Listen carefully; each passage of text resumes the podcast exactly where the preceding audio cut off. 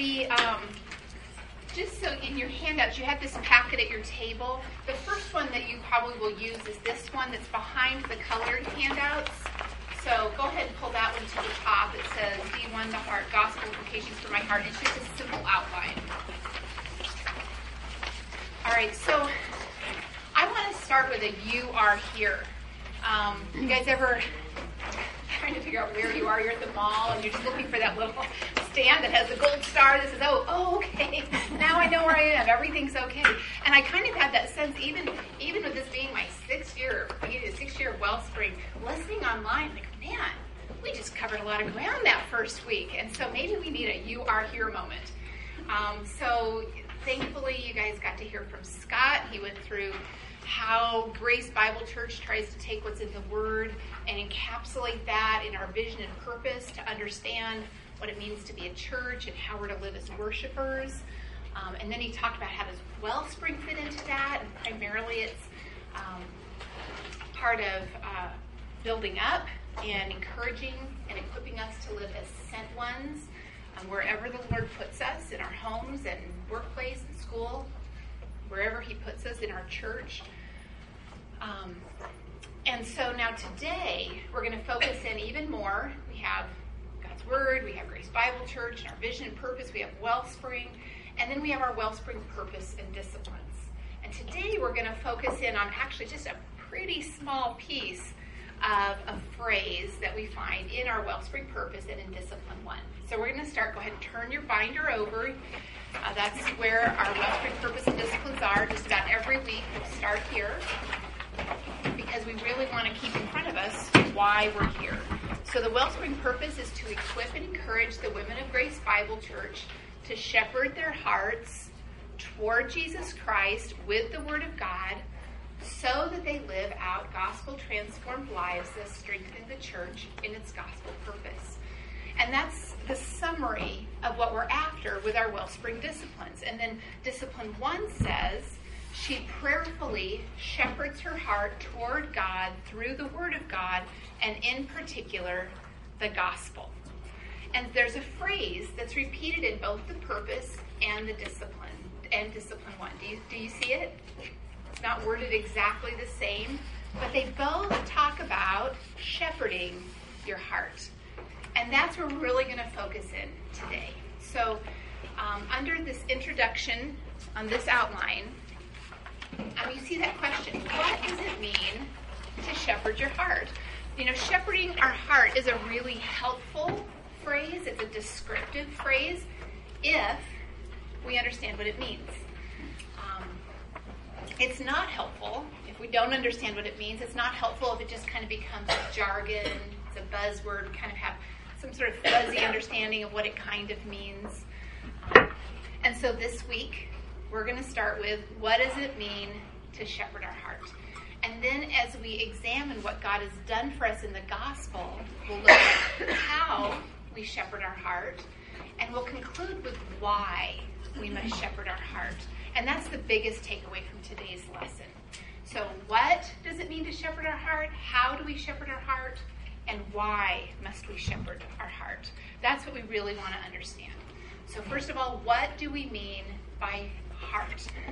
Now, Scott talked about this last time. This is review. By heart, we mean the inner man, who we are at a heart level. It's who we are inwardly before God. It's how God sees us. It's where God examines us. It's the real you, the real me. It's not just a part of you, the way the world thinks of the heart. It's not only about our emotions, uh, but it's the whole inner nature of man. And the reason why we talk so much about the heart in Wellspring is because everything that comes out of us comes from the heart. Jesus said, out of the abundance of the heart, the mouth speaks. We're kind of like sponges. Whatever comes out of us when we're squeezed, you know, life happens, that's what was in our heart all along. Now, in your homework, you looked at some verses where Jesus explained that everything flows from the heart and how we live reveals our heart. Our thoughts, our desires, our opinions, our attitudes, our emotions, our words, our actions, our reactions all of them flow from our heart. And so, since the heart is who we are in the inner man, and since everything comes from the heart, we need to understand how to care for our heart. And so that's why we have this phrase that you hear so often around Grace Bible Church that we need to shepherd our heart. So, what do we mean by shepherd? What does that word capture for us that we use it so often?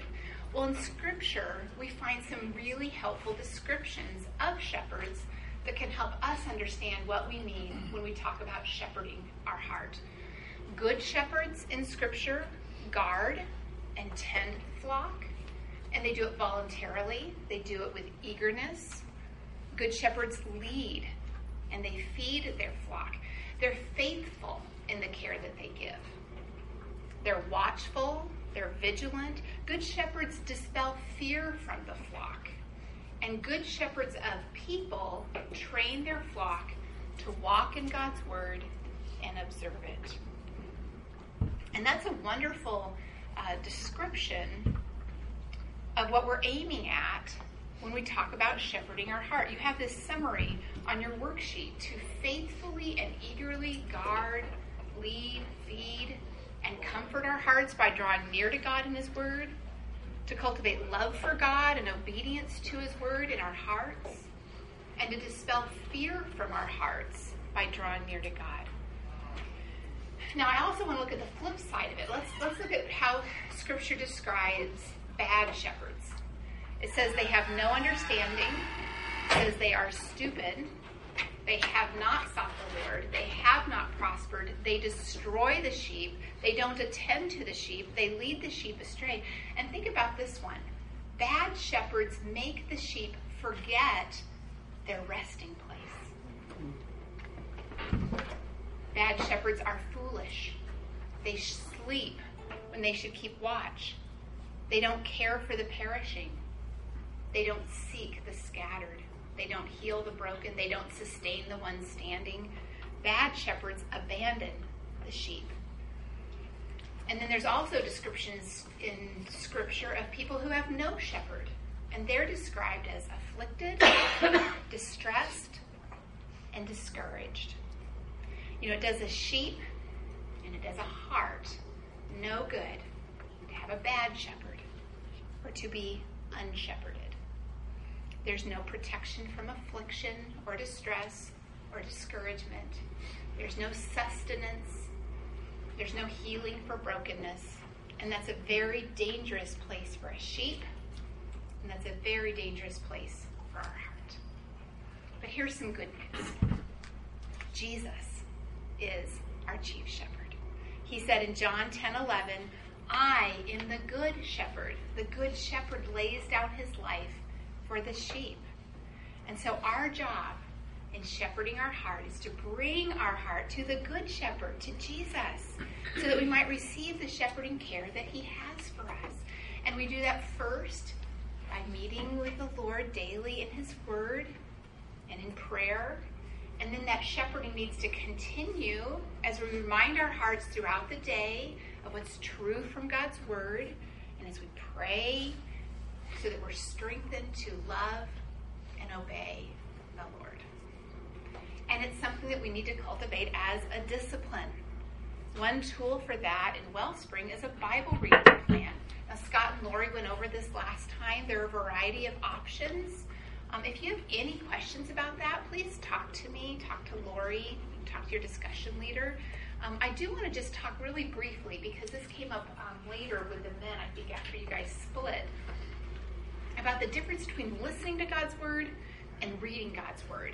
You know, if you listen to God's word, that is marvelous, and don't quit. That that's a really good thing. Um, but it's not what we're talking about when we're talking about the Wellspring reading. You know, reading God's word for ourselves with our own eyes, it allows us to stop, to think about what we're reading, maybe take some notes, we can think about, well, what came before? What's the context here? We can stop and look at who a pronoun is referring to, or when we see a, a word like therefore, we can stop and say, no, wait, where, why is he drawing that conclusion? Um, and so be sure that you set aside some time each day to actually read the Bible for yourself. That's that's the design of the Wellspring reading. If you don't have a reading plan going already, um, then be sure to pick one up out of your notebook and get started by October 1st. But we want to remember that the point is not to check a box in our reading plan. Not, you know, for a little while I was doing an online plan, and I seriously had to go back to a print Bible. For those of you who do well with an online plan, that is great. You just stick with it. But man, it is just silly how much fun I got out of done. like really, it just really distracted me from what I'm trying to do and meeting with the Lord in His Word. So that didn't work for me. But um, the focus is on shepherding our hearts. It's on bringing our hearts before God's word in a way that will cultivate a nearness to God and grow our affections for Him so that we're equipped to keep on shepherding our heart throughout the day and bringing our thoughts, our words, our emotions, all of who we are into alignment with God's word. Okay, so that's what we mean by shepherd your heart. Um, are there any questions about that? Is anybody confused and saying, okay, you're not done? You have to explain this to me. Okay. Well, if you do have questions, you've got a discussion leader, you're going to get to meet her today. You can ask her more, ask me more. Okay, now we are going to open up this blue brochure that was on the table for you when you got it. It says God's Transformation of Man. Now, this is a way for us to look at the gospel. That's essentially what you have in this chart. We are going to look at God's salvation work in the gospel. Now, the gospel is not something we need to understand merely for salvation. Understanding the gospel affects how we live as believers, how we shepherd our hearts. Now, when you registered for Wellspring, you saw that Wellspring is for women who are believers and for whom Grace Bible Church is your church home. But in any group, even in a church group, there's always a chance that some have not truly understood the gospel or come to saving faith in. I was in church for years before I was saved. And so, as we're going through the lesson, if you start to see that maybe you really haven't understood what Christ did on the cross or what it means to follow him, this lesson should be really helpful. And I want you to let me know, or let one of your discussion leaders know, if it raises those kinds of questions for you, because we want to help everyone understand what it means to follow Christ. And we want to help everyone grow and bear fruit in their walk with Him as well, to better understand how to shepherd our hearts. And we're going to use this chart to help us look closely at what God has done for us in the gospel. And as we do that, we're going to talk about how we can use that to help us shepherd our hearts. So go ahead and lay the, well, you may not have space. What I just want you to see is that these other worksheets you got, you can look at those for a minute. They match what's in the chart. And so why have you gotten it twice? You might be asking. The brochure is in a form that folds up it's easy for you to keep it tucked in your Bible or in your journal. Um, it's in this form so that we can use it all the time. I really want it to be a useful tool in shepherding your heart, maybe in meeting people and, and helping them shepherd their hearts. Um, it's a tool for preaching the gospel to ourselves. It's the kind of tool we should wear out. Um, these worksheets just give more space for taking notes um, some of us don't remember anything unless we write it down. And so if you're one of those people who has to write down everything you hear in order to remember it, then you might want to fold out the brochure and just work from the, the worksheets. That's just up to you. The brochure is on paper this year where you actually can write on the inside of it. I think last year it was more glossy. So it looks like this year you probably can write. Um, but some people don't like to mess up their pretty brochure by writing in it, you know? So we're all just a little different. We got something for everyone here. Um, the other thing with these, whether you take notes on them today or not, it's something for you to put in your notebook so that even though this is going to be living wherever you live, so you can pull it out and use it, um, this can be in your notebook. So as you go back and review, you've got something there to remind you of what we covered this week. So that's that's what those resources are. You can decide which one you want to use to follow along today. All right. Okay. So you've got your chart or you've got your worksheets, and clearly there is a lot of information here. I mean, this is pretty small font, right? Um, and so I just want to assure you we are not going to cover everything that you see here. But what I really want to do is to help you understand um, what's here in general terms and how it can help us shepherd our hearts. Um, but, like I said, it's a tool. You get to dig into the details yourself. This is the kind of thing you're going to be using your time alone with the Lord um, when you're just need to go get away. I'm just my heart's just struggling. Lord, help me. How can I use the gospel to shepherd my heart? You know, grab your Bible and what the, how this points you to the Bible may be really really useful. Okay, so first of all, let's start by looking at the figures across the top of the chart. You see those people? Um, each of the little people, you guys have that in front of you, that describes a condition of man, or we could say a state of man. The, the title on the front says the states and events in a believer's life. So the people represent conditions or states. We're using those words interchangeably.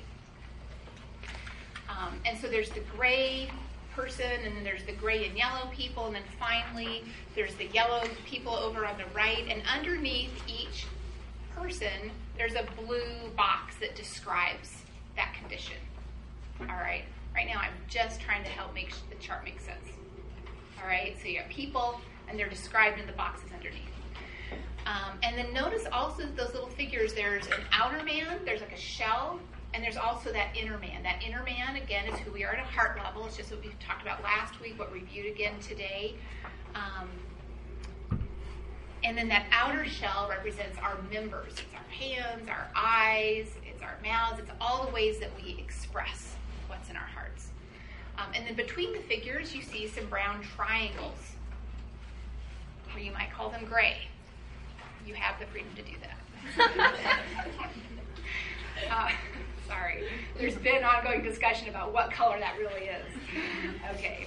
But all the triangles represent events. Those are not conditions, they're events. They're things that happen at a point in time, and they're one way. Um, once each event has happened, you can't ever go back. So this chart only goes from left to right.